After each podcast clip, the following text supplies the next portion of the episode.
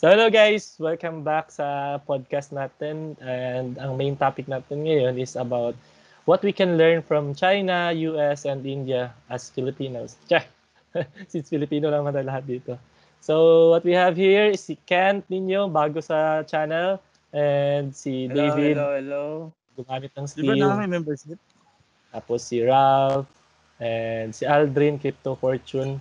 Mag-subscribe kayo sa channel niya kung gusto niyo mag-watch ng mga uh, technical analysis or other ways to earn crypto, mga ganon.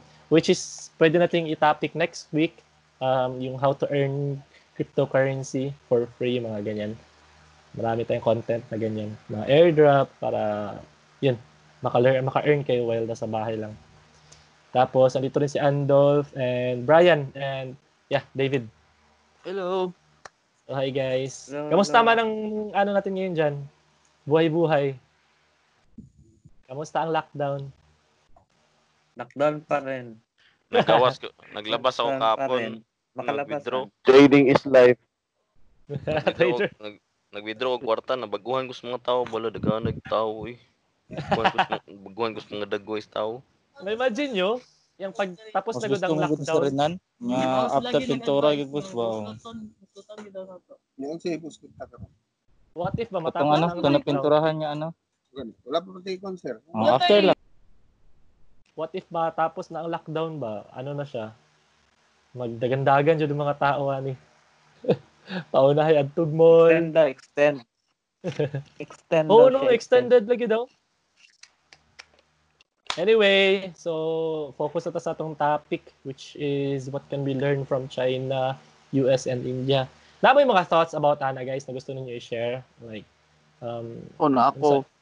okay, go. Sige, Bri. Um, share ka ng thoughts mo about the, ano, um, what what can we learn from China, US, and India? Go, man. Sorry. Lahi, lahi ako na. Iba yung iniisip ko, Dave. Sorry. Sige. Ikaw, Ralph? Or Ad, uh, Ald, Aldrin? Uy, sino nag-share ng screen? Ay, si ayun. Ken. Na mali. Ano man to? Close lang. Paano? Close. Makita Okay. namin ang screen mo. Kita namin yung mga Ah, chat mo way back 2016 pa. i-close mo lang yan. Sorry, Paano mo- sorry, sorry, sorry. Stop mo good yung ano mo. Um, paano ba mag-stop ng ano? Paano ba to? screen. Ah, sa, ayan na pa rin no, yung dalawang squares. Yan, ipindutin mo yan. Ah, okay na. Okay, good. So, ikaw, Ken, sa'yo ma-share niyo about sa, ano, mga what can we learn about China, US, and India? Mm, I, I, hindi ko din, ano, ko, ano, share.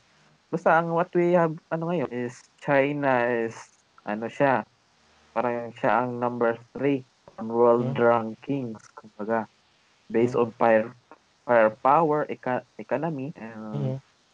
kasi, ano na eh, uh, everything, uh, everything what we have now, what we own, it's almost Mm. made in True. So, parang ganun, yun yung ano natin. And for- the past 40, ano yan, 40 years, sabi mo? Ah, Past ilang years din? 40 I years. Think for the past 40 years, hindi ko lang sure ah kung ah, af- before that, ah, yan ba yung start ng ano nila, yung communism?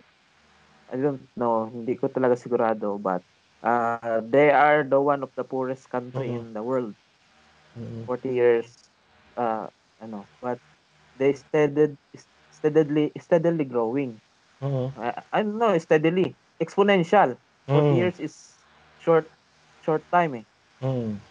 Uh, unlike sa US na since 8 1700s, 1800s na they become ano na talaga sila, dominate. Mhm. domina- dominante na sila and Mhm. ang sa US naman what I have learned is they uh, they didn't they didn't want to have ano they don't want war on their own Mhm. soil yan yung na ano ko talaga nagtatak sa akin ayaw nila ng gera sa mismong United States of America. Mm, Kaya dinadala wherever, saan man yun. True. Yan. Ah, so- Malakas kasi ang military services ng ng US, no? Kaya matakot yung mga tao ba? Oo. Kaya lang, kung civil war ang pag-usapan, common yan doon. Ah, Common yan doon. nice, nice. Ikaw, Aldrin. So, ano tayo, perspective yan ni Kent from, ano, being guwapo. Tapos si Aldrin being trader naman. Ay, ikaw, Bray. Gusto mo mo share? Ay, ikaw muna, Aldrin. Sa akin siguro, ah, sige.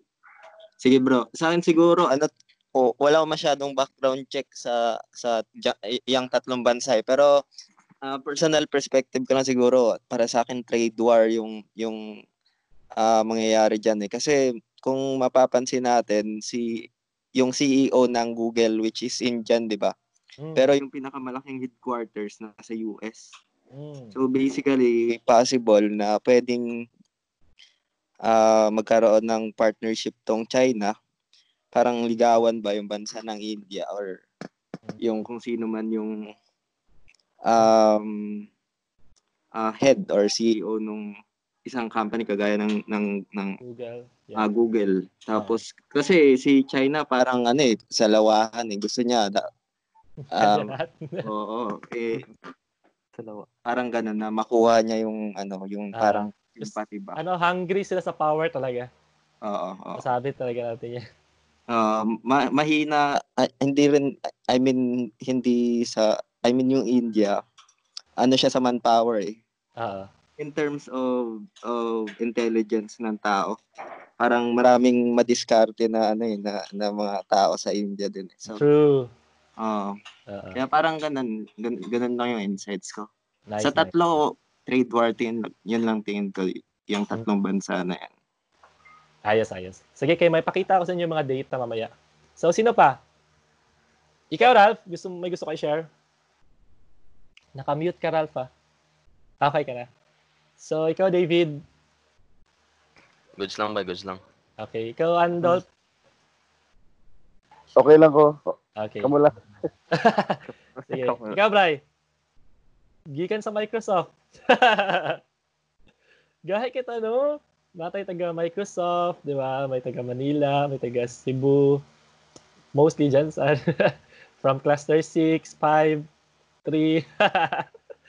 anyway, so um ayun, uh, most na i-share ko dito na ipakita ko mga data is yung more on history kasi ako na tao, more on data ba, more on um, facts Mm. good para mas maintindihan natin lalo. So, siguro um naka, sino naka-watch dito ng ano? Um Sino naka-watch dito ng Moneyball? Wala niya napanood yun. Eh, watch yun guys. Super super interesting na yan. Yung baseball na ano ba, pinasukan nila ng mga statistics good kung sino yung tapos nagawa sila ng team nila na ayoko na mag-spoil. Basta nagawa sila ng hindi ganoon kagaling na team pero ah na mga players. Tapos based na sa average nila na pag ano good pag bat tapos ayun naka 20 straight wins sila something like that. Anyway so mag-share ako ng screen. May ipakita ko sa inyo. Um wait lang share screen okay so ang ipakita ko sa inyo okay Ralph um ingat ingat Eto, makita niyo na screen ko? Mm. Hmm, Okay. So ito siya, makita nyo dito, as you can see, 1980 ha, nitong 1980, in terms of GDP, uh, nasa top 10 yung China. ba? Tapos minsan nawawala pa sila, kagaya ng 1990 after 10 years. Pero, look what happened after like, ano, ayan, 35 years, 2015 ha, biglang naging top 2 ang China, or 30 years pala, naging top 2 na sila. How much more ngayon, di ba?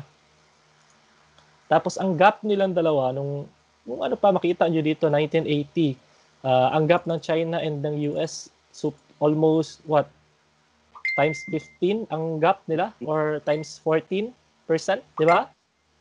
Ah, multiplied by 14 kaya kalayo ang gap nila. Tapos mapansin nyo dahan-dahan umakyat sila hanggat sa nag-abot sila ng top 7 noong 2000. Kalahati na, hindi. Uh, o yun, medyo less na yung gap nila. Mga ilan na lang percent to. Uh, around 9%, uh, 900% na lang ang gap ng, ng US sa China. Tapos, noong 2010, um, uh, multiplied by 3 na lang ang US, ang lakas nila. Tapos, 2015, almost, ano na, di ba? Mm. Konti na lang yung gap. Ngayon, nasa, ano na, um, asa na yun? Ah, ito. 20, mil, 20 trillion ang sa US and sa China is around 13 trillion. Laki, di ba? Parang nasa 1.42% na lang yung gap nila in terms of uh, ranking nila. So, paano nangyari yan? Paano nangyari? Uh, kung may gi-share yun si ano, kilala niyo man si Ray Dalio, no? Ito, author nung ano, Principles. So, billionaire din yan siya. Ito yung um, history ba and numbers na mapakita nila over um, 40 years ago. Kita nyo ang development ng China. Um, ito, uh, ang China, ang poverty nila is around 88%, ha? Yung Mm. mga nabubuhay less than 9 uh, 1.90 dollars which is less than 100 pesos kung sa ngayon, di ba? 88% ng country nila. Hmm. Tapos after 10 years, napalesen nila for like 41% na lang. Ngayon, almost 1% na lang yung mga nabubuhay ng ganyan na, na stage. Di ba? Makapapansin mo na nag-improve talaga yung ano ba, yung country nila ba. So, number one na ma-learn mo dito, you need to improve kung baga sa business mo um, or sa life mo or sa company nyo, depende sa or sa country mo, you need to improve certain things talaga para yung ano mo, uh, followers mo yung mga tao mo mag-grow din and maka-earn more money. 'Di ba? Tulad ng, ng ginawa ng China.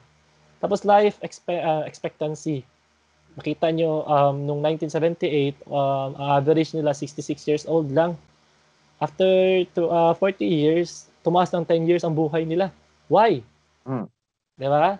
Because yung mga technology nila, um, lifestyle din nila, yung mga kung fu, um, ano talaga sila eh, um, conscious talaga sila sa kanilang lifestyle and then at the same time, they follow, kumbaga, yung ano ba, they will um, stay longer kapag makareceive sila ng ano, um, reasonable na mga opportunities. Di ba? So, kumbaga sa, sa business, kung ang kampang employee mo hindi nag-grow, aalis talaga yan. Maghahanap yan ng bag, uh, more opportunity. Di ba? Tapos, kumbaga, um, um, ito, ito, infant mortality rate nila per 1,000 births, ha, 53. Ngayon, 8 na lang. 8 na babies ang namamatay every 1,000 births. Pa, anong con- conversion ito dun sa um, sa relationship mo sa business mo or sa company mo? It means that they are building more, ano ba, baga, leaders and more stronger employees. Kaya hindi sila umaalis kasi um, na, na, ano ba, kumbaga, kasi sa Pinas, hindi sila nagbigay ng mga sem- ano, mga seminars or trainings para mag-grow yung employee nila kasi ang mindset ng mga employer is pagbigyan mo ng new skill at employee mo, aalis to at maghahanap ng ibang opportunity. Which is, totoo naman, di ba? Di ba, agree kayo dyan? Oo. Pero kung isipin mo naman, kung ikaw naman na pinalaki mo nga yung power, ah, nung, yung skills ng tao mo, dapat, pataasin mo rin ang sweldo, di ba? Hindi Mm. porket binigyan mo lang siya ng free training, yun na ang kapalit niyan. Hindi pwede ganun, di ba? So, dapat, baga, makita mo sa kanila eh, na isa China mismo, um, they help each other talaga ba? They don't want na isa lang udong aakyat, they, they strive as a group ba? Di ba? oh, ito, ito, ito. Very interesting talaga ito ha. Ang literacy nila, 70% hindi marunong magbasa, mga ganun. Ah, I mean, 30% yung hindi marunong magbasa, mga ganito, ganyan. Lack of knowledge, hindi masyado marunong mag-talk, um, speak. Lack of education ba, kumbaga. Ngayon, within 40 years, naabot nila ng 4, ah, 96%, which is tayo nga, nasa ano tayo, eh, Philippines literacy. Ah, ito. Ang Pinas nga, nasa 97.95, di ba? Magagaling tayo magbasa, magaling Mm. tayo. Pero yun nga, may mga problem pa rin sa reading comprehension, di ba? Pero, ibang issue na yun. Ngayon, yan, yan pa lang makita nyo na yung mga ginawa ng China ba kung bakit um, nag-grow talaga sila. Because they priority yung kung ano yung kanila. At the same time, malaki talaga yung ano, um, investment nila sa education. Diba? So, what I think na um,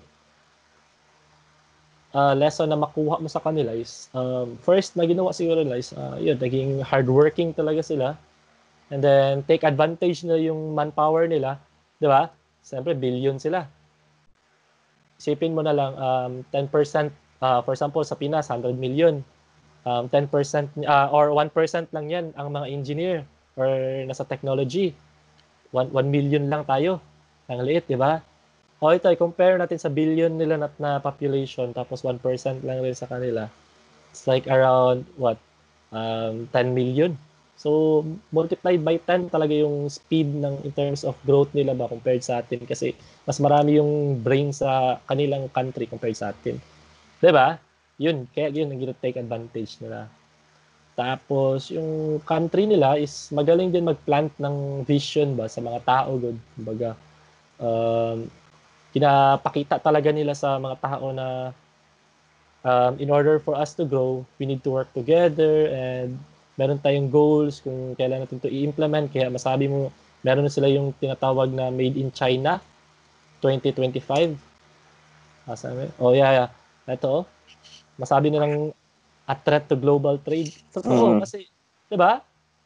2015, gi-announce nila na by 2025, sila ang maging pinaka-powerful na country. Kaya kinabahan na lang ang lahat may eagerness sa gusto nila. Yes, tol. True, true. Tapos, yeah, kung wala ka ring goal, mahirap talaga. Paano mo alam kung saan ka papunta, di ba? So, kaya yun, nag-plan talaga sila ng mga goals nila ba. Tapos kung makita nyo, kung sa Olympics man lang yung pag-opening, yung sa China, yung 2008, um, Olympics, kita nyo yan? Yung opening nila, super ganda. Like, halos walang makatalo dyan. Yan pa lang, pakita nila kung gaano yung in, in-invest nila na ano ba, time and effort na para ipakita sa world ba na um, ganito kami kagaling, ganito kami ka, kahit saang industry pat, ano yung pasukin namin yan, kumbaga, di ba? Kita mo tayo yan. Ah, ito, 2008 pa yan. Ano na lang kung sa Pinas yung ginawa. Ang layo. Grabe effort nila, oh, makita yan. Mm. So, manood na lang kayo mga video nila, pero epic talaga yung ginawa nila. And, um, ano pa nga yun? Uh, yun. Isa sa mga tina, ano nila, biggest investment nila is yung mga parents mismo ha, after school program, yung mga educate online courses, dyan sila nakafocus. Kaya masabi mo talaga na ang ah, kaya na, na, na, nag, akya- ah, na bumawas talaga yung mga nasa poverty ba kay nagkaroon talaga sila ng enough knowledge na maka work ng magandang buhay, makaharap ng magandang buhay, di ba? Because they have the en- enough knowledge. Yes, tol? Sino yun? Tap, okay, so continue tayo ha. Yan talaga ang masabi ko rin na ma-recommend ba. Kumbaga, hindi lang rin sa about sa pag um, about sa family, yung mga parents, 'di ba, na bigyan ng opportunity yung mga children kung anong gusto nila. Tapos yun din, yung gusto ko i-promote ito is yung about sa mga business na um, yung mga employee mo, dapat bigyan mo rin ng chance na mag-grow. Hindi yung isipin mo na mag-alis din siya agad kung after mo bigyan ng opportunity. Yes, you're giving, yung iba naman kasi ang statement nila is, they're giving enough benefits, pero yun pa rin ang nangyayari. Well, face it, ga, ganun na lang talaga. Um, at least naging part ka na lang rin ng life niya and naging isa ka sa reason na kung bakit siya nag-grow, 'di ba, as a person. And of course, maghanap na sila ng more opportunity because we are in the Philippines. Pero if ever yung government natin mag um, invest ng more uh, more investment sa education, then probably and and technology, probably baka akyat tayo. And yun. Um, leadership development, importante rin yan na um, yung yung mga tao mo or kumbaga sa Pinas, yung mga leaders natin, nag-build din sila ng other leaders, hindi about na para palitan sila, but to have more ano ba principles na mas spread good na magkaroon ng maayos na thinking ba mindset ng Pinoy. Mm. So ayun, alam alam niyo man 'di ba yung Shenzhen City? Alam niyo yan, guys? Shenzhen City. Di, di ba recipe man na sa one? Ay, Shenzhen Pagkaon. City, ano to siya tol? Yung, kumbaga, parang yung Silicon Valley ng ano ba, China. Dati, ano lang to, farm lang to siya. Ngayon, andyan na lahat ng mga, ano ba, kumbaga, best na mga stores na nag-provide ng mga kailangan mo ng mga chips para good sa mga engineers, mga tech na, tech na tao. Di ba? Sana may ganyan dito. Which is magandang business yan. Ngayon, okay, um, enough na sa mga China-China. Doon naman tayo sa US. Um, sa US, yun, uh, na-topic ni Aldrin yung trade wars, di ba? Uh, ito, ito, ma-share ako sa inyo yung data dyan. Sa, yan. Ito, last year, yung naganap yung trade war, naglabasan na yung mga um, information about sa ano nila, um, deficits. So, ang pumapasok na um, trade galing sa China sa papuntang US is around 539 billion. And then yung sa US naman papuntang China, 120 billion lang. Kaya nagalit si Trump. Kasi si Trump business person talaga yun, eh, di ba? Kaya sabi niya, bakit um, mas malakas yung ginabigay natin ng mga um, opportunity sa China, hindi natin ginabigyan ng opportunity yung mga fellow US citizen natin na bakit daw um, palaging nag-hire ng mga tao sa China, ganyan, ganyan. Well, of course, it's cheap, di ba? Pero, ayun nga, well, mahirap talaga yun sa sitwasyon nila kasi most sa mga companies na naka, like Apple, ano pa yung mga company na nagpagawa sa China, mga, basta, more on tech na nagpagawa dyan, ito, kaya ito, computer, is coming from China, di ba? Kasi cheap talaga yung labor doon. Hindi mo talaga ma- ma-deny na masyado tayo silang marami rin doon. Kaya, more opportunity talaga. The cheaper the ano sa China, the manpower, kaya sila ginaano. So, Oo. sa dami nila, so, compet kompetensya talaga sa labor. Ah, true. True, true. Totoo, Kaya- yan, yan yung ano eh. Kaya reasonable na lang na ganito rin ang nangyayari, di ba? Well, makita rin nila ah, unfair to sa kanila, pero they have to accept the fact na masyado talaga mura ang labor sa China. Mm. Kaya piliin talaga ng mga company ba sa US na mag-outsource talaga. 'Di ba? Tapos, ko oh, ito, ito, ito. Isa pa, isa pa sa mga nagpa-trigger ng laban nilang dalawa ha. 'Di ba? Humahabol na ang China, 'di ba? Sa US. Mm-mm. Ngayon, yung 5G is around, kumbaga, kung ma-implement na yung 5G, eto, madagdagan to ng 0.5 trillion or 500 billion dollars. Kaya masyadong malaki ang, ah, kaya naga, nagamadalian sila develop ng 5G para mauna sila sa um, sa market. Kasi yung 4G pa lang, ano na yun eh, 100 billion yung increase ng GDP nung US dati, di ba? Nung nauna sila sa 4G. Ngayon, nung nauna ang China sa 5G, eh, ano, ano agad sila? Labasan agad ng mga hinanakit, mga yan, ng mga spywares, mga ganyan, which is, ah, sila-sila lang rin ang may mga gawa niyan. So, bahala na sila dyan. And then, ayun, um, it would co- uh, it would give around 3 million jobs daw. Uh, based article. Hindi ko na makita yung article na nakunan ko nito eh, pero 3 million jobs ang opportunity na mabigay nito pag mapasok ng 5G. Which is, di ba, last um, podcast natin, na topic din natin ng 5G.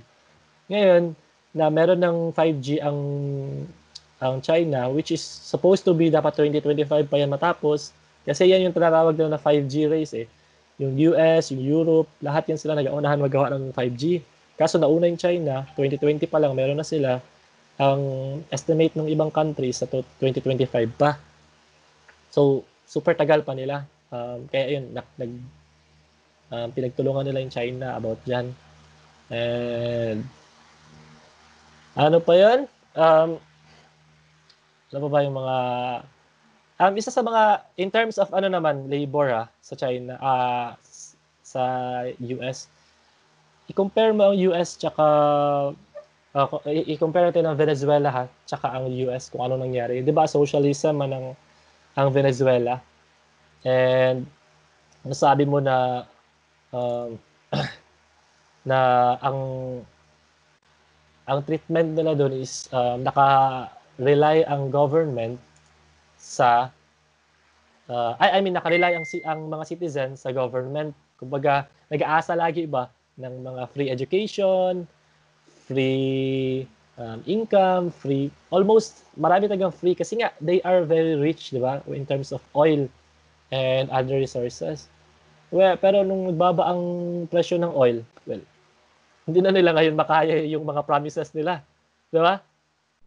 Yung mga Hmm. promise nila na magbigay ng more education, more income, ganito ganyan, more house, blah blah blah.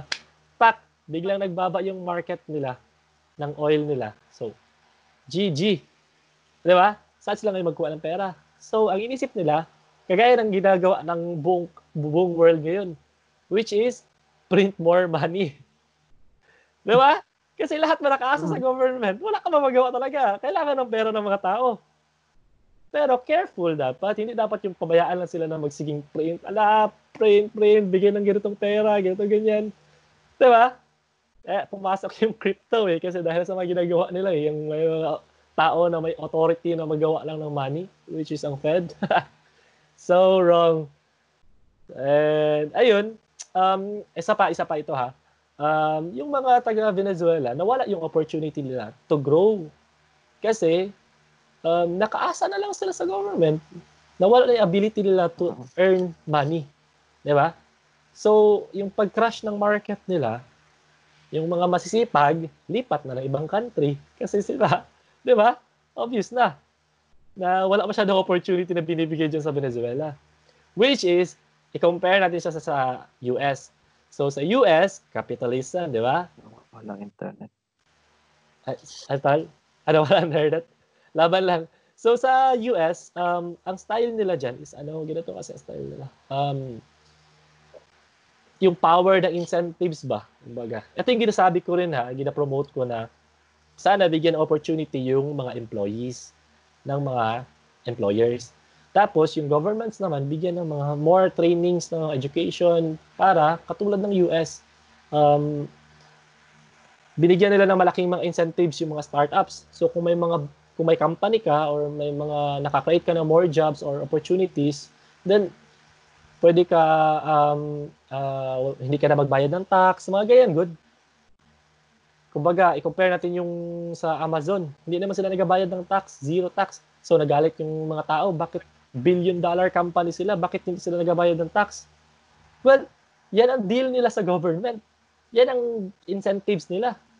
Di ba? Kasi nagawa sila ng more opportunity, which is, meron silang 400,000 na worker. Ngayon, kung awayin nila yan, kung awayin ng government yung Amazon, sabihin ng Amazon, ah, government sa Amazon, oy, ah, magbayad kayo ng tax.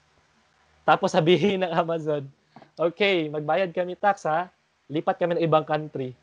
Tak, 400,000 jobs ang mawala sa US, which is nagabayad naman sila lahat ng tax. Di ba?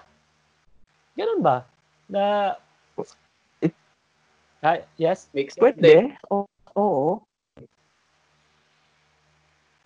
Oo, yun yun ang ano, yun yung main na ginawa nila. Power of incentives talaga ba? Kasi dapat mo lang taga-rewardan yung mga nagapaningkamot. Yung mga, 'di ba, yung hard worker ba? Yung mga deserving talaga ng reward. Bigay ng, bigay ng yung tax sa fund din sa government. Kasi Oh. yung mga tao, yung 100,000, nagabigay din sila ng tax. Oh, So, exactly. So, Yun na yung parang ang kung tax isang ng tao, 200 yung tax. So 400,000 yun. I-times yung 200 sa 400,000. Magkano na yun? Di ba? Diba? Eight something. Char. Isipin din ba, no? Kala mo gano'ng kagaling sa math. Bitaw, 80 million lang. O see, 8 million yung tax. So meron pa rin tax. True, Pero mas maganda yung incentive program, Dave, na sinasabi mo. Kasi True. motivate yung mga company at saka motivate yung mga tao. Exactly, exactly. Alam mo ha, ito ha, ginatest ko ngayon sa bahay. Kasi yung dalawa namin pamangkin, di ba, kilala mo man, Bray? Ah, mga barkada Oo. ko dyan. Si Darren and Ginawa mo beta test? Ah, gitest ko sa kanila. Ngayon, gibawalan ko sila mag-computer unless may ginawa silang mabuti. So, kung nakahugas sila ng plato, ganito, ganyan, pag nagbalinis sila ng bahay, bla bla bla, meron silang reward na time of ano ba, paggamit ng computer. Di ba? Which, nag-change yung attitude nila. Kasi mas, ano na, paunahan na sila ngayon ng hugas plato, mag-agawan pa. Di ba? Yan yun. Kasi alam nila, may, may reward eh. Oo, may reward. Which is atin, ang importanteng reward na matanggap natin is education. Which is lack talaga ang mga Pinoy na maghanap ng education. Kasi Pinoy mismo, sila mismo hindi nila gusto mag-search ng ano eh, kahit mag-spend man lang ng time sa YouTube para mag-learn ng new skill.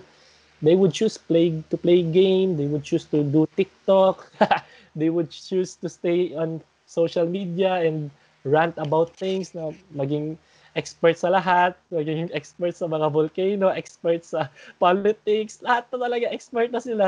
Di ba? Yun kagaling ang mga Pinoy eh. Matawa ka na lang. ah. Ayun, so, tawa si Aldrin. Totoo yan, totoo. Nangyayari yan ngayon sa world. Sa lalo sa mga Pinoy. mga bandwagon ba. Tapos kung ipatest mo na sa mga totoong skill, wala naman talagang alam. Ah, next. Di ba? Ah, mag-learn sila ng trading, crypto, mga ganyan. anyway, eto, gusto ko i-share yung sa ano, um, sa India naman tayo na part. Ah, so India, 'di ba? Billion din ang tao diyan. Which is yung na-share din na Aldrin. Hindi lang ako masyado naka-search, ah, research pa doon, pero I think ah, may conflict yun sila. Um, hindi, ayaw magpa-dominate ng India sa China. Kaya malabo na mag-work sila together kay sa as of now sa Southeast Asia dito sa atin naga-lead talaga is India hindi yung China 'di ba nag-aagawan sila ng trono rin ba which is ito ito ito pakita ko sa inyo matawa na lang kayo ba na 12 I- I, I mean yung mga head ang mga CEO ng mga big company ng mga great company talaga like um, ito IBM Group 'di ba Google ito siya Oh, Adobe, mga big companies, Indian ang ang ano, ang ang CEO. Alam niyo bakit? Napaka hardworking ng mga Indian. Like legit. Mm. So, hindi man overall, pero based sa mga experience ko rin, grabe talaga sila ka attention sa details and naningkamot ba? Kay well, less opportunity rin sa India, pero ngayon hindi na natin masabing less opportunity. Because since um, ewan sino nakasabi nun, parang si Bill Gates ata sabi niya pa na um, if we don't create uh, or give jobs to Indians, uh, techies, they will build their own Silicon Valley, which is nangyari na talaga ngayon. Uh, mas marami ng mga comsci, um, around 14% ata sa kanilang comsci. Then, um, dahil sa COVID bro, tu- tutulungan ata ni China si India. Yes, siguro. Oh, well, siguro lahat talaga ng country tutulungan nila kasi sa- sila rin may kasalanan eh. Anyway, yung India tol, ah, um, did you know ba, a little fun fact na lang, 1.4 Indians build software for um, American companies. So, siguro na nag, nag-make move na rin yung government nila na hey, uh, instead of relying sa US na marami tayong matanggap na opportunity, why don't we build opportunities sa ating country? Kaya yun, super dami na rin ng mga accelerators, yung mga naga, um, companies na um, naga, nagapa-pitch ng mga ideas ba to create more opportunities sa mga Indian people mismo.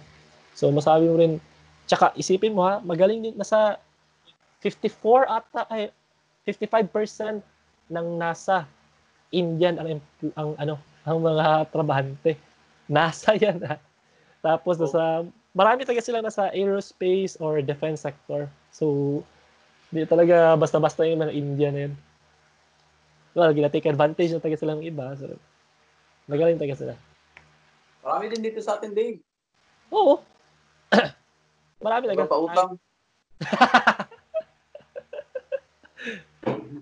Hindi sila maka makasingil ngayon, tol. Masarap ang feeling ba, no? Sobrang intelligence kaya nakakalimutan nila maligo. Minsan, grabe kayo, guys. Hindi naman lahat. Pero, yeah. pero tol, sa totoo, tol, magagaling talaga yung India kasi yung tech, yung ah, tech, tech lead namin sa Microsoft, yung nag-handle ng Surface, Ah. India na babae. Tapos siya yung Oh. nagagawa ng training sa amin, lahat-lahat, sa mga newbie. Tapos, nagtuturo siya kung paano gamitin yung isang software from another software. Galing niya talaga tol sa computer. Saka lahat, lahat sa kanya. Ah, replacement, ah, Ah, ka ng troubleshoot, tapos sa Ah. meeting with the CEO. Kaya, sa kanya, sa kanya lahat. Kaya, believe Hmm. talaga ako sa kanila. bitaw, bitaw. Kaya, yun, masabi natin ha. College ko mga prayo eh. Pero bitaw guys, lang. mas, masabi mo rin kasi na marami talaga magaling sa kanila kasi marami rin talaga sila. 'Di ba In terms of volume and manpower ba, population. So, wala tayong magagawa diyan. Pero sa atin, which is ngayon masaya kasi um na-appreciate uh, na-appreciate mo ng mga Pinoy ba yung mga technology like yung mga online groceries, um, ano pa yung mga ano na, mga bagong technology na gina-adapt nila yung mga QR para sa um, quarantine pass, mga ganyan good. At least this time sa quarantine na period, mas ma-appreciate ng mga tao paano gumamit ng mga technologies na available ngayon which is hindi nila alam na nag-available na pala dati. So, after this, mas I'm sure na mas mag, ma-improve na yung lives ng mga Pinoy kay um, na-introduce na sila ng maayos ba kasi napilitan na silang magamit talaga ng mga technology na to. 'Di ba? Mm-mm. Maganda, which is good, good news talaga siya, good news.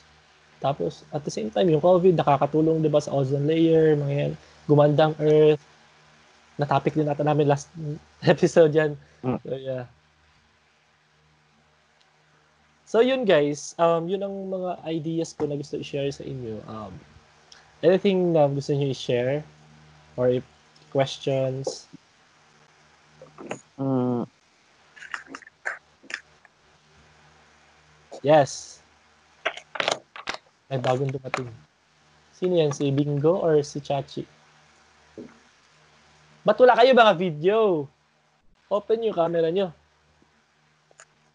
eh, nawala. Yun guys, tapos na ako share ha. Uy, Kuya Lams. Ayan Ah. pala, ka mga gwapo. Wow. Parang naglalaro ng PUBG. Live streamer ata to si Kuya Lams ah. Bitaw guys. So yun, yun so far ang ma-share ko. Kuya Lams, kakatapos ko lang share nung ano, nung part ko. So, anything na gusto mo i-share Kuya Lams? ROG Sponsor number one.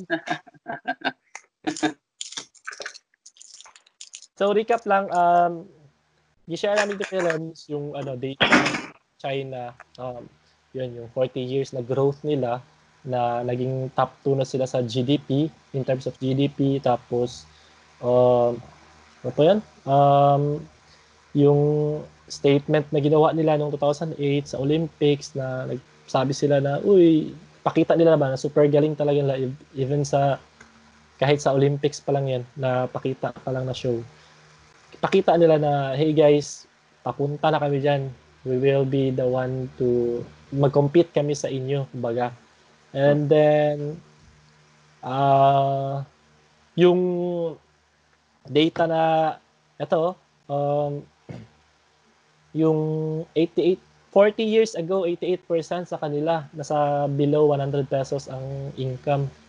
Ang poverty rate nila super baba. Ah I mean taas. Tapos ngayon 1% na lang. Super ganda na ng mga buhay ng mga tao. Why? Because education um, after school education um, leadership nung kanilang um, government masyadong magaling din uh, then ano pa yun, uh, more on life lessons lang rin good about sa things na pwede mo improve sa company mo, sa sa governments mo, mga ganyan. na kailangan talaga ng education na i-open up yung mga tao ba na uy there are better opportunities. Tapos kung nag-grow ka naman as a Ah. company or owner ng company i-share mo rin yung growth na yun sa employees mo. Let them feel na pati sila ba naging part ng success ba na ma-rewardan din talaga sila ng maayos. Hindi lang about sa money but give them new skills. Well i-increase din talaga yung ano nila kasi ang payment nila kasi nga nag nadagdagan mo yung kanilang skills so yun sa China then sa US is yung power of incentives na yung sample is yung Amazon. Hindi na nagabayad ng tax kasi they have 400,000 jobs na na available. Tapos um, nagabayad ng tax yun halos lahat. Wait may nag-chat. Um, way back 1978 malaki na sa atin ang 1.9 dollars. Yes yes. Pero malaki pa rin ang difference kumbaga sa ngayon malaki pa rin ang difference na sabi mo na yung poverty ba na level good hindi na katulad ng dati mas yung baga, 'di ba, marami ka na mabili sa 1.9 dollars mo dati. Pero ngayon, mas marami ka pang mabili talaga kay mas mataas na yung minimum wage nila, mga ganyan. Tapos, ayun, um, na-topic din namin yung trade wars, which is yung Asa na yun? Yung trade wars, yung deficits ng US and China na mas malaki ang nilalabas na or nai-income ng China sa US in terms of trades. Um, 539 billion papasok sa China and then sa US is 120 billion lang galing sa China papuntang US. Mga ganyan. Kasi mas marami tagang computer laborers dun. Di ba socialist and communist ang China? I think that kind of government helps China. Um, yes, uh, mostly man sila ano kay ano talaga sila uh, when mau initiate. Oo, ano, communist talaga sila which are is ano ba, marami rin talaga siyang ups and down. Kumbaga sa ngayon, isipin mo ha, um, punta ka sa mag-visit ka sa kanila, uh, kailangan mo gamitin yung kanilang apps which is meron silang na bug na sa kanila kay track down na ng government. Tapos isipin mo magtawid ka lang mag jaywalk ka mag, may violence or may nalabag ka na law na nakita ng camera automatic deducted na yan or ma-fines ka na yan. Tapos isa pa kapag nakita ka nila na may ginawang mali recorded ka. Tapos meron silang merit based ba na or credit score na kapag lesser ka ng siguro 80, kapag sikang jaywalk or do something bad, then hindi ka na makasakay ng mga public pa, ah, transportation. Mga ganyan, good. Maraming limitation ba kay makita man nila na bad ka man na tao, so kailangan mo muna magawa ng good things like magkaroon ka muna ng maglinis ka siguro sa daan, something like that. Pero hindi ako sure sa ganun. Pero, ayun, um, masyado tagang control nila sa ano sa mga tao. So, for me, um, okay man, pero ayoko magpunta sa ganyan na ayoko maging ganun ang government natin. Mas masarap talaga may freedom talaga. connected to your national, oo, connected to your, tsaka isipin mo ha, um, yung app nila like WeChat and Alipay, parang isa na lang eh. So, yung bank account mo, isa na lang rin. So, kapag na may ginawa kang masama, automatic deducted na yun by fines. Kumbaga, expired na yung license mo, mga ganyan, automatic yung fines. So, hindi mo na pwedeng, i- ano ba, i- i-bribe yung mga nakahuli sa'yo. Kaya nakahuli, makahuli sa'yo niyan is yung camera. High-end yung mga CCTV nila doon, eh. malaman ka talaga kung sino ka. Di ba? So, yan. Kaya masabi ko na, eh, hindi masyado maganda kung, kung ganun ang deal. Kaya gusto nyo ganun sa Pinas? Halos na tayo, ano yan, um, freedom. Di ba? Hoy, Bingo, kumusta?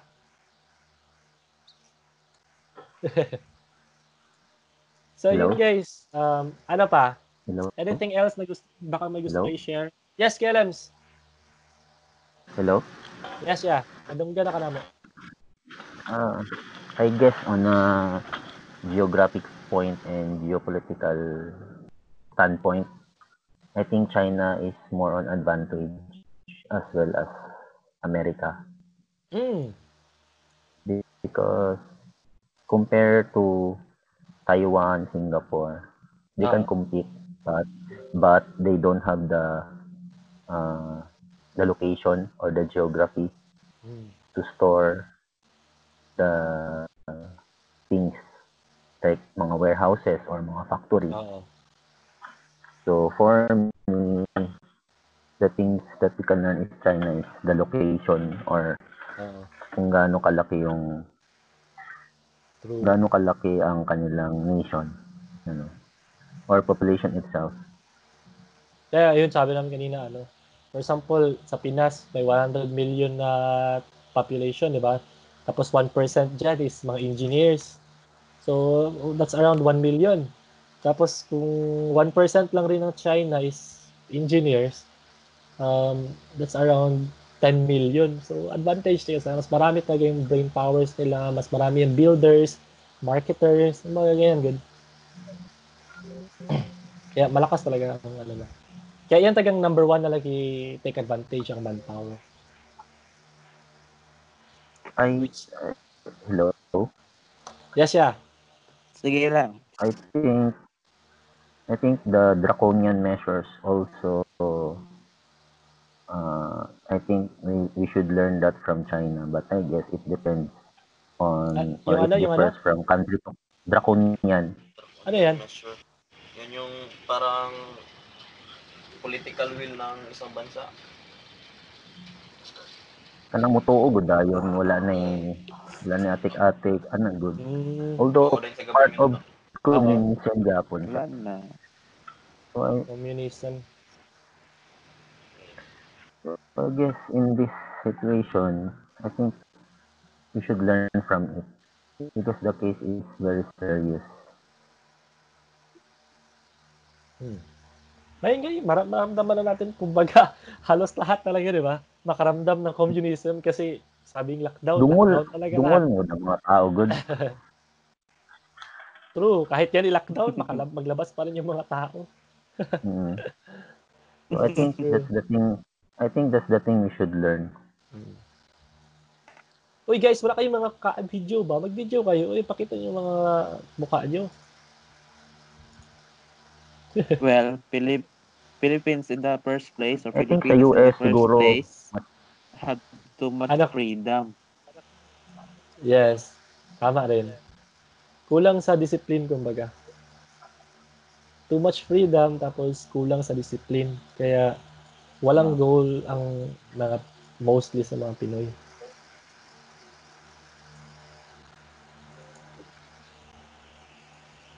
Well,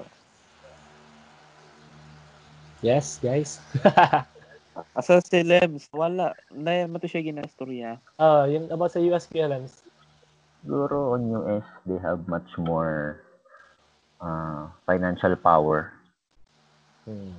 because right now uh, yung dollar, di ba? Yun ang mas used na money or currency. Hmm. And 68% mas, ng uh, world nakarely sa dollars. dollar. So I guess the thing we should learn is right now is to uh, mag-cash kay kailangan og cash although na digital pero dili na to ma ma-deny ang fact na kailangan na tong cash Hmm, true. as of the moment. Lalo na ngayon na lockdown. Yeah, as far Kaya, as liquidity. Isa ba yan sa mga big ano part na bakit nag-market crash which is um, kasi Oo. mga tao mag pull out talaga ng mga assets nila, digital assets kasi they need ca- more cash than digital, di ba? Isa pa dyan is ano eh. Ay, wait. Sige, go. Share pa kayo, guys. Uh, ako nabasa to, wala pa kayo ako na-absorb about about negative interest. ah. It is, uh, di ko sure kung naingon ba.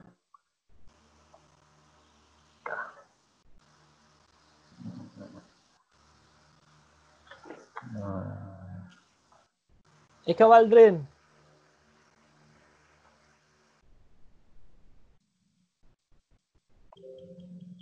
Sino ba mga nandito? Si Bingo, si Ken, si Ando, si David. Ikaw, David, di ba may gusto ka ipang share? Yan ako ba? Yan ako. Sige na! May ma-dead air ta. mm, Uma naman ako sa kumagi pang share good, so... Ano sa to? Yes, yan. Yun, tapos na. ah, Tapos na. I think we should I think we should know or have much more knowledge about consumerism, capitalism in order for us to understand more about what's happening in our economy. Mm. Which is that's the thing I'm learning now. Dapat rin talaga, mga, mga um, self mga self-proclaimed economists Hindi, ang main problem din talaga is uh, mga Pinoy hindi masyado financially literate.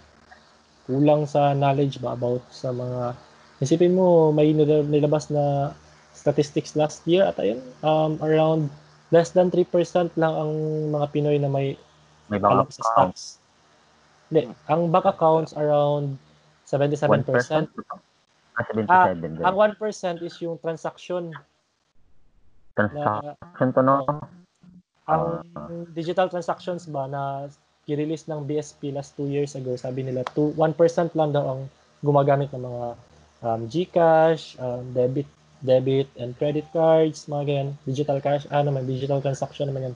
Tapos, sabi nila, by 2020, ang goal nila is gawing 20% ang ang digital transaction ng Pilipinas. Kaya ngayon makita na talaga na um, focus talaga sila sa ano fintech na mga startups like um, yung coins.ph ginaano talaga nila gina tulungan nila ba na mag-spread ng um, knowledge ba para matulungan gud yung mga tao na magkaroon ng access sa financial? Di ba? Kasi sa Yep.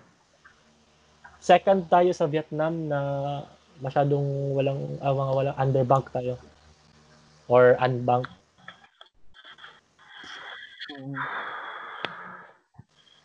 big issue rin yun talaga eh. Ang ano. Ah, Issue tol kasi tol nasa ako, may nabasa din ako. Ah, tal. Ah, most magud sa kita magud na generation, kita ang di ba kita ang ano, ang do you call this? Limo ko sa term, kita ang ano tawag na? Ang, Pag-asa ng ang- bayan. ah, I mean 1995 to 1980 sa Millennials. Millennials? millennials, di ba? Millenn- Kita ang pinaka pinaka maka-appreciate sa technology. Why? Yes. Kay itong younger pa ta, wala pa kay gadget, then naabta na to tong evolution ba? True, true, true. Which is, katong mga post-millennials, mga 1996 above, sila tong born in technology na, provided na tanan. yes. And katong mga before pa sa millennials, sila tong tong ano na ba, karang murag lack na kayo ang idea na dili welcoming ang technology sila unlike sa to ang mga millennials. Murag redundant na para sila Ah. dito dito try technologies unlike sa to ba na naabtan na to tong evolution ba from from Which is, ma-appreciate talaga natin lahat ng mga bagong technology. na to, o magamit na to is Oo. open kayo ta for changes True, something true. nga na atoy Sila na may meaning nga to ano kasi yan eh, kumbaga, um, murag, kung sa family good, um, nakaagi tag hard work sila, wala. Murag na good, nahatag na tanan sa successful na parents. pa So, they, they is- keep saying na sa unang pan, sa, noong panahon namin nagnilakad namin ganito para lang ano pero you can't say that kasi different Hmm. different ano na different perspective na sa buhay nila. Pero bitaw, um, masabi mo talaga, what a great time to be alive. Mm. Nawi-witness natin yung mga new technologies ba? Yeah. tama ka taga tol na tayo talaga yung mga maka-appreciate And talaga ng Kung, kung technology. mer makita ko yun ulit yung yung ano na yan, ipopost ko yun sa page. Sige, sige, sige. And then, Oo, yan talaga. ikaw, David, para, sabi mo kanin, mamaya lang. So, ikaw na, David. Katawa ko sa inyo, baka seryoso na kayo mo. Mura ka topic. Eh. Topic, topic na to sa una kay shot shot raman daw. Kasi lami nga combo ron nga shot. Katong seryoso nung kayo mo ha. Choco Bomb. Pero bitaw tama, bitaw na sa kung ano yung uh, seryosong na tama ng mga Pero ang disadvantage naman po good sa ato nga generation ron kay feed kay tag ka ng kuan ba ka ng mga kuan good like for example gaming, internet. Kuan kay ato ang generation ka ng dako kay tag potential na kaya na to potential, kaya ka, natay discipline. kaya na Mm. to maka-invento ka ng mga lumulupad na sakinan ka ng Mm. Inventog time machine ba? I-exage lang nako pero kuan ba? Kanang kanang na-feed tag mayo kanang mga madili gud ta maka-focus gud sa mga bagay. Like for example karon ang nagasto. imaginations ba na nagiging reality na siya ba? oh like for example karon nagastorya ko sa inyo pero gadula ko Call of Duty. Nangana ko. Dili bitaw. Pero ingana ba? Nang kung mag-focus lang kita tanan dako magid tong potential gud so balik ta sa topic about China og kuan China og China og kuan kaning about sa ekonomiya karon sa sa kuan bright jud kay ang China bay kuyo ko ilang Ah. dula karon Mm. Share mo. Taga- karon man gud bay namon kita sa biological warfare Tagalog. Tagalog to. Tagalog Tagalog ngayon conspiracy na po, di ba? ngayon na ata sa biological warf- warfare Ah. dili mo na to kanon pero ang ang COVID-19 bay Blame himo game. gyud siya sa lab dili man sa ingon nga conspiracy theory pero dako ang porsyento nga gihimo gyud siya out of lab. Oh. Una-una una-una naka nakaingon ko nga basig himo lang ni sa Tagalog US na kay baka gawa lang to ng US kasi Okay.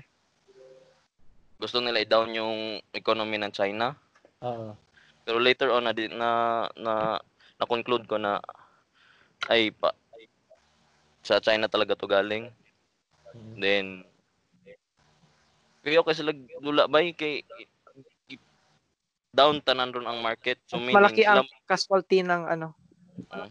down tanan ron ang market. So meaning pag down tanang market ang China ni ni dula pud sila sa market ni paligibay nila tanang mga stocks mga mga kuan.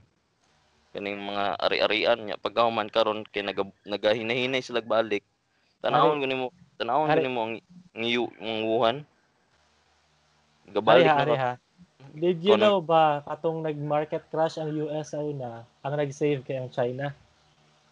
kabalo ko ato bay Ah, pa. Pahiram ng pera. Basta mag-crash jud ang market, ang mga investors jud, mga autokan, dili lang man na China lang. Halos tanan man jud mag-take advantage jud gyud nag-crash na take advantage ang fear ba nagibuhat nila. So di lang na to maingon nga um domin though dominated na siguro sa China kay naka-prepare sila pero kana ano lang mga na anang mm, expected na gid siya nga buhaton sa mga tao ba? Ara good. Mat- matawa po ko sa bisag Pinoy nagbuho nagano pag yan ang mga ano ang SSS nagpalit pud sila dako kay nga stocks pero nagsige man gyapon naog. So ang ginawa is stop mo na lang nila ang trading kay di man daga ma, ano man mag-stop ang ano naga pull out naman lahat ng tao. Kay kailangan man nila ng cash. Yeah good. Tsaka ano eh um never trust talaga sa country na um, wala silang free press and control nila ang data na ginapalabas sa public. So, kahit anong information pa na makuha natin dyan sa China, never talaga tayo mag-trust dyan kay wala ba silang, sila ba nag-release lang talaga dyan? Isipin mo ha, itong COVID, COVID-19, di ba? Um, biglang na-stop yung kanila. December. Hindi ako, hindi ako maniwala. Marami pa yan. Tapos, isipin mo, na-report last year, 500,000 ang namatay sa seasonal flu. Tapos, ang kanila daw dyan, 40 plus lang. Billion sila ha. Billion. Grabe naman sila ka-healthy, kumbaga. 'Di ba? 42 lang kanila, 42. Asan yung totoong data? Ag- Yun ang gusto kong malaman. Agree with the values. Oo. Man mag-start lang ako mag-trust diyan sa kanila if pinapasok na nila yung mga um, CNN, mga ganyan, good, mga free press ba? Though may mga bias pa rin sa kanila pero wala akong pakialam basta pag nakapasok yung mga companies na mga media na ganyan, doon ako maniwala. At the same time, isipin mo ha, ang TikTok galing China. Whole world pwede gumamit. Pero pagdating sa China, banned lahat ng mga like uh, Facebook, Google, mga ganyan. 'Di ba? Hindi sila transparent. Oo. So, maka-feel ka ng ano ba, na unfair sa kanila ba? Kaya, for me, kahit anong data na... So, yan ang government nila. Hmm. Ay, wait, parang may gina-share si Kent ba? Kaso, Kent, imong mic at uh, guba. Wala Dali iba dali Kent? lang. Ah, okay. Ano sa to, Yalems? Kasi yan ang government nila. Hmm, true. Yan talaga. Every country works in different ways. So Hmm. that's the that's the Strategy talaga nila yan. Which is working talaga. because they are planning to be the hero of this uh, problem. Saka, They are trying. motivated talaga yun sila na yung sa goals nila na by 2025 sila na talagang pinaka-powerful na country. Isang year? Ha? Isang year? 2025. Oh. Kaya basa, meron na mga Wikipedia na ginagawa. Um, sabi 2025 ay made in China 2025. By that year pa lang ma ano na masabi mo matabo na taga ang US which is siguro ngayong year since down talaga ang market ng US. Tapos super dami na nang gina um, yung sa likod na deal ba? Ang tawag yan? Mm, basta mga back-end deal ng China sa mga other country. 'Di ba? Ngayon na 8 ah, 68% naka-rely ang fiat currency nila sa dollars, naka-back by dollar, 'di ba? Kayo ng global currency. Um, ngayon, ang ginagawa ng China is yun, 'di ba? Meron silang money trap. Uh, pautangin, Pautang. ganyan. Tapos. Oo. tapos gamitin nila yun um, as uh, leverage, tapos utang na loob na, tapos sabi, i-encourage nila na huwag na kayo magamit ng dollars. Magamit kayo ng yuan para mas magdami yung transaction volume ng yuan ba. Tapos hanggang sa matabunan ng US, tapos masabi ng mas ano na, mas dominated na sila ng China. Kasi isipin mo, um, ang dollars, hindi ba talaga yan ano, di ba? Hindi na ba yan ba yung backed by gold? Backed by ano ba yun, military. 1971, gi-announce nila na hindi na sila mag-base sa gold. So, they can just print, print any money, any amount of money na gusto nila. Kaya yun ngayon ang problem na masabi natin na if ever na mangyari yan, na well, sige lang sila print ngayon, kagaya last two, ah, last week, 6 million, 6 trillion ata ang pinasok nila, no? i-print na more money. Mga ganyan. Tapos, ayun, meron talaga mangyaring hyperinflation. Which is inevitable na talaga. Ayun guys, ano pa? Naka 1 hour na pala tayo. oh. Ano pa mga gusto nyo i-share?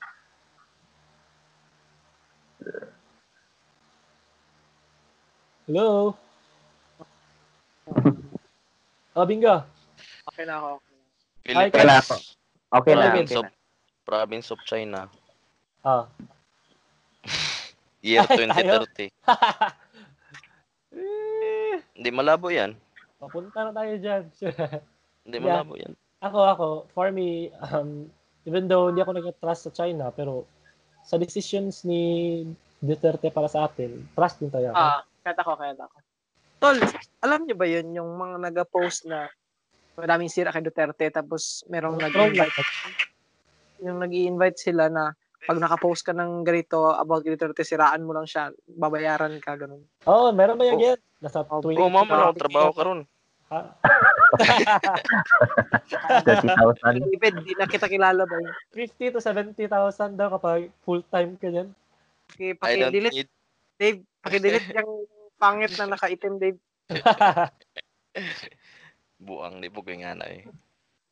Pero depende na gyud. Kung ano, kung kapit sa patalim, tawag nun. Sige lang, tol. Okay, sino pa gusto mo share? Kaya Lance. Ikaw, Aldrin. Ken. Ah, okay na ako. Okay na. Good na ako, Oh. bro. Good na. I'm good, I'm good. Ganda Ikaw, ng discussion kanina eh. sige, sige. Next week na naman. Share ko ng maaga para mas marami kayo share din ba? ha? Huwag kayo magpalit. Uy, 9 p.m.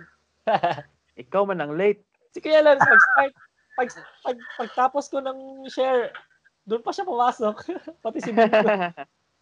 Work eh, work. Sorry. Sige. Bitaw, okay lang sa inyo 9 talaga or gusto niyo i-adjust natin?